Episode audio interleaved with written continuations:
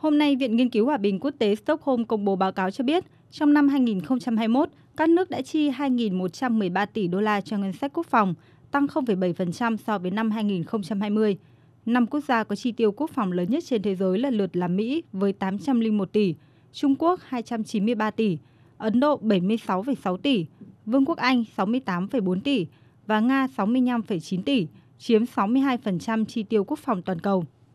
Sau giai đoạn giảm nhẹ từ 2011 đến 2014, chi tiêu quân sự toàn cầu tăng 7 năm liên tiếp.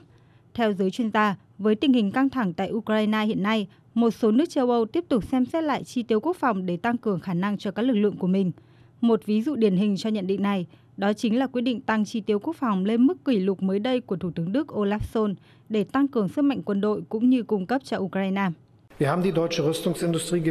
Chúng tôi đã yêu cầu ngành công nghiệp vũ khí của Đức cho chúng tôi biết họ có thể cung cấp vũ khí gì trong tương lai gần. Ukraine hiện đã đưa ra lựa chọn từ danh sách này và chúng tôi đang cung cấp cho họ số tiền cần thiết để mua. Trong số này như trước đây sẽ bao gồm vũ khí chống tăng, thiết bị đánh chặn, các loại đạn dược và vũ khí pháo binh.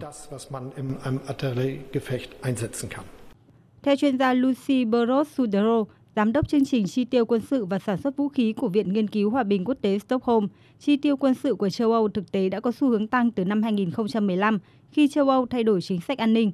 Sau khi Nga sắp nhập Crimea, các nước này cảm thấy nguy cơ tăng lên. Cùng lúc đó, chính quyền cựu Tổng thống Mỹ Donald Trump cũng gây áp lực muốn các nước thành viên NATO đầu tư nhiều hơn cho các lực lượng vũ trang.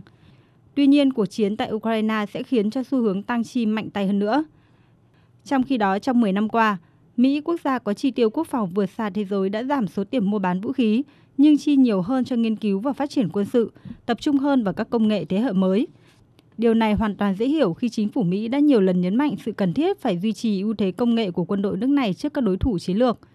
Còn đối với các nước châu Âu, từ Thụy Điển đến Tây Ban Nha, có những dấu hiệu cho thấy hiện đại hóa và nâng cấp hệ thống vũ khí sẽ là một ưu tiên. Các nước này đang phải lựa chọn giữa việc mua thiết bị từ các nhà sản xuất vũ khí trên thế giới hoặc áp dụng cách tiếp cận lâu dài là đầu tư vào công nghiệp sản xuất và phát triển vũ khí trong nước.